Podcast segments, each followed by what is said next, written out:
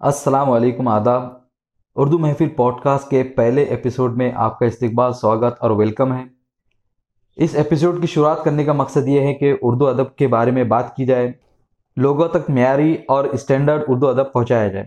تو اگر آپ اردو ادب کو پسند کرتے ہیں تو پلیز سبسکرائب ضرور کیجیے۔ آج کے ایپیسوڈ میں ہم علامہ اقبال کی ایک نظم کے بارے میں بات کریں گے۔ علامہ اقبال اپنی اسلامی فکر کی وجہ سے کافی مشہور ہے۔ اور اسلامی فکر، اسلامی خیالات کی وجہ سے آپ دوسرے شعراء کے مقابلے میں عام اور خاص دونوں طرح کے لوگوں میں مقبول ہے مگر ادبی حلقوں اور خالص اور پیور لٹریچر کو پسند کرنے والے لوگ بھی علامہ اقبال کو اتنا ہی پسند کرتے ہیں۔ کیونکہ اقبال کے تخیل اور امیجنیشن کی بلندی، انداز بیاں، الفاظ کا انتخاب اور خیالات کے نیپن کی وجہ سے علامہ اقبال کو اردو ادب کے بہترین شعراء میں شمار کیا جاتا ہے۔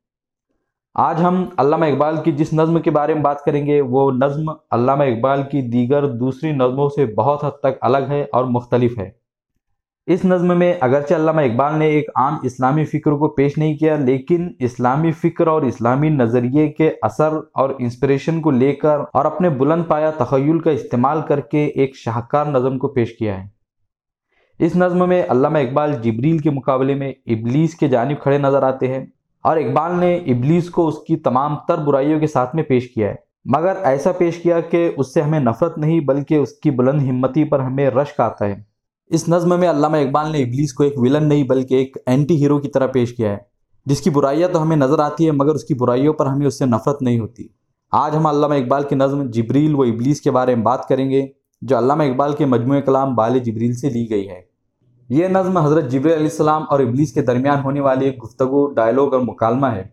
نظم کی شروعات جبریل کی بات سے ہوتی ہے، جس میں وہ ابلیس سے کہتے ہیں، ہم دم دیرینا کیسا ہے جہان رنگ بو؟ کیا ہے میرے پرانے دوست مائی اولڈ فرینڈ تم آسمان کی بلندیوں کو چھوڑ کر اس دنیا میں رہ رہے ہو؟ تو اس رنگ و بو کا جہاں کیسا ہے؟ جس پر ابلیس فوراً جبریل علیہ السلام کو ٹوک کر کہہ دیتا ہے، سوز و ساز و درد و داغ و جستجو و آرزو کہ یہ جہاں صرف رنگ و بو کا جہاں نہیں، اس دنیا میں رہ کر دیکھو تو تمہیں معلوم ہوگا کہ یہاں سوز و جلن بھی ہے، درد و غم بھی ہے، ساز و خوشیاں بھی ہے کہیں ماتم کی محفلی ہے تو کہیں خوشیوں کے ترانے ہیں۔ انسانوں کو ملے درد ہے اور اس درد کے ملے داغ ہے۔ ہر وقت ہر مخلوق جستجو میں ہے، تلاش میں ہے، سرگردہ ہے۔ کوئی مال و دولت کی تلاش میں ہے، کوئی سکون کی تلاش میں ہے تو کوئی خوشیوں کی تلاش میں۔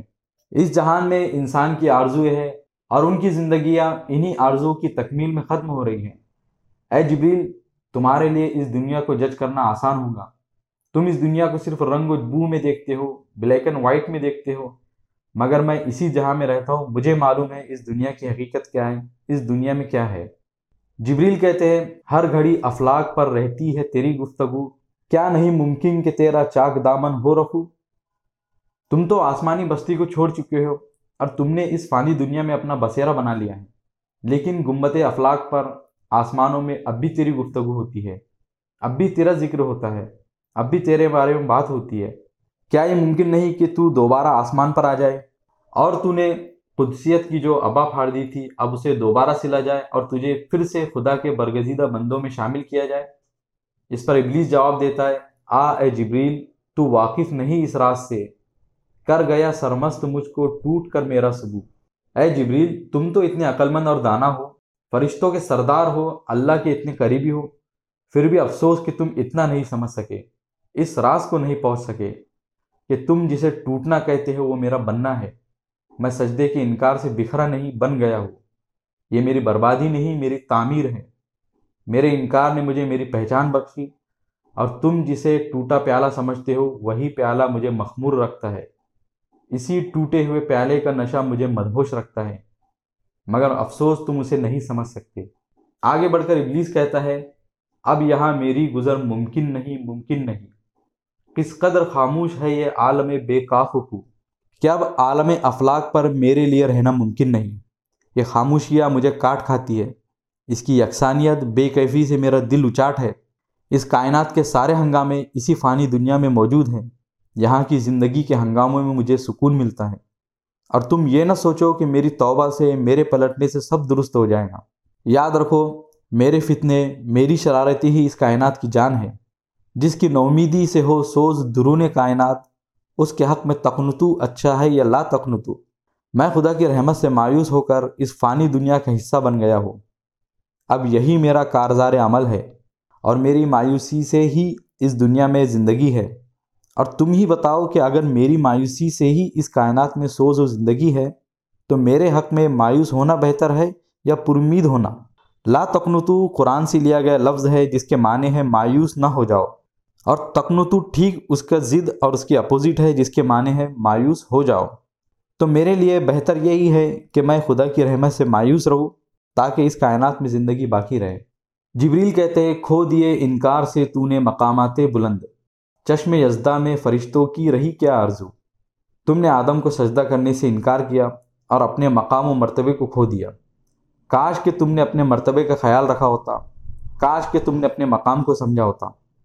تم فرشتوں کے سردار تھے، تمہارے انکار سے فرشتوں کی بھی عزت جاتی رہی۔ اور خدا کی نظروں میں ہماری عزت و وقت کیا رہی؟ ابلیس جواباً کہتا ہے ہے میری جرت سے مشت خاک میں نمو، میرے فتنے جام عقل و خرت کا تاروپو کہ میں نے اگرچہ خدا کا عطا کردہ اللہ کا دیا ہوا بلند مقام کھو دیا ہے، مگر دیکھو آج میں کیا ہوں۔ میری ہمت اور جرت سے اس خاکی پتلے میں ترقی کا ذوق و شوق ہے۔ اگر میں انکار نہ کرتا تو آدم کی کہانی نہ بنتی۔ یہ میرے فتنوں کی دین ہے کہ بنی آدم عقل کا استعمال کرتی ہے۔ میرے فتنے انسانوں کی عقل و خرد اور عقل و فکر کا جامع اور لباس ہے۔ اب یہاں سے ہم کو ابلیس کا تکبر اور اس کا گھمنڈ پورے آب و تاب کے ساتھ نظر آتا ہے۔ آگے کے اشعار میں ہمیں علامہ اقبال کے الفاظ کا انتخاب، ان کے تخیل کی بلندی کا پتہ چلتا ہے۔ کس قدر بہترین انداز میں انہوں نے ابلیس کے خیالات کی ترجمانی کی ہے۔ ابلیس کہتا ہے، دیکھتا ہے تو فقط ساحل سے رزم خیر و شر۔ کون طوفا کے تماچے کھا رہا ہے میں کہ تو۔ اے جبریل، تمہارے لیے نصیحتیں کرنا بہت آسان ہے۔ کیونکہ تم اس بھلائی اور برائی کے جنگ کو دور سے دیکھتے ہو۔ تم بس ایک تماشا بین ہو۔ وہ میں ہوں جو اس میدان میں لڑ رہا ہے۔ اور میں نہ صرف لڑ رہا ہوں بلکہ ڈٹا ہوا ہوں۔ میں نے شر اور برائی کا علم بلند کر رکھا ہے۔ میرے وجود سے میرے دم سے برائی کی فوج میں ہمت اور طاقت ہے۔ اور تم تو جہاں دیدہ ہو، دنیا دیکھ چکے ہو۔ تم نے دیکھا کہ خضر بھی بے دست پا، الیاس بھی بے دست پا۔ میرے طوفا یم بیم دریا بدریا جو بجو۔ کہ خدا کے بڑے بڑے بندے، بزرگ اور خدا کے قریبی دوست میرے سامنے بے دست پا اور مجبور ہے۔ میرے فتنوں نے انہیں ہرا دیا۔ اور آج تم دیکھتے ہو کہ میرے اٹھائے فتنے ہر جگہ موجود ہیں۔ خشکی و تری کا کوئی کونا نہیں جہاں پہ میں نہ ہوں، میرے فتنے نہ ہوں۔ مگر تمہیں میرے فتنوں کی قدر و قیمت کا اندازہ نہیں۔ اس لیے، گر کبھی خلوت میسر ہو تو پوچھ اللہ سے۔ کہ سئے آدم کو رنگی کر گیا کس کا لہو؟ کہ اگر کبھی اللہ سے اکیلے میں ملنا ہو تو پوچھ لینا کہ کس کی وجہ سے آدم کا قصہ رنگین ہو گیا؟ کس کے وجہ سے اس کی کہانی میں رنگ آیا؟ اگر میں نہ ہوتا تو آدم کو وہ مقام نہ ملتا۔ میری ہمت، میری جرت نے آدم کے قصے کو زندگی بخشی۔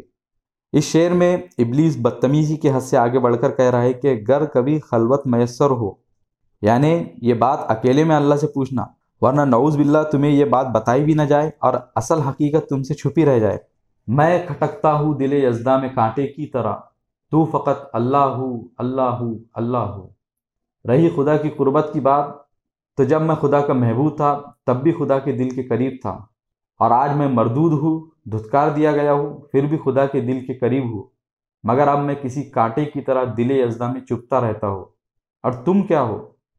بس تم تو اللہ اللہ کرتے رہتے ہو۔ تمہیں اندازہ بھی نہیں میرا مقام کیا ہے۔ میرا وجود اس کائنات اور اس دنیا کی ہلچل کو بچائے ہوئے ہے۔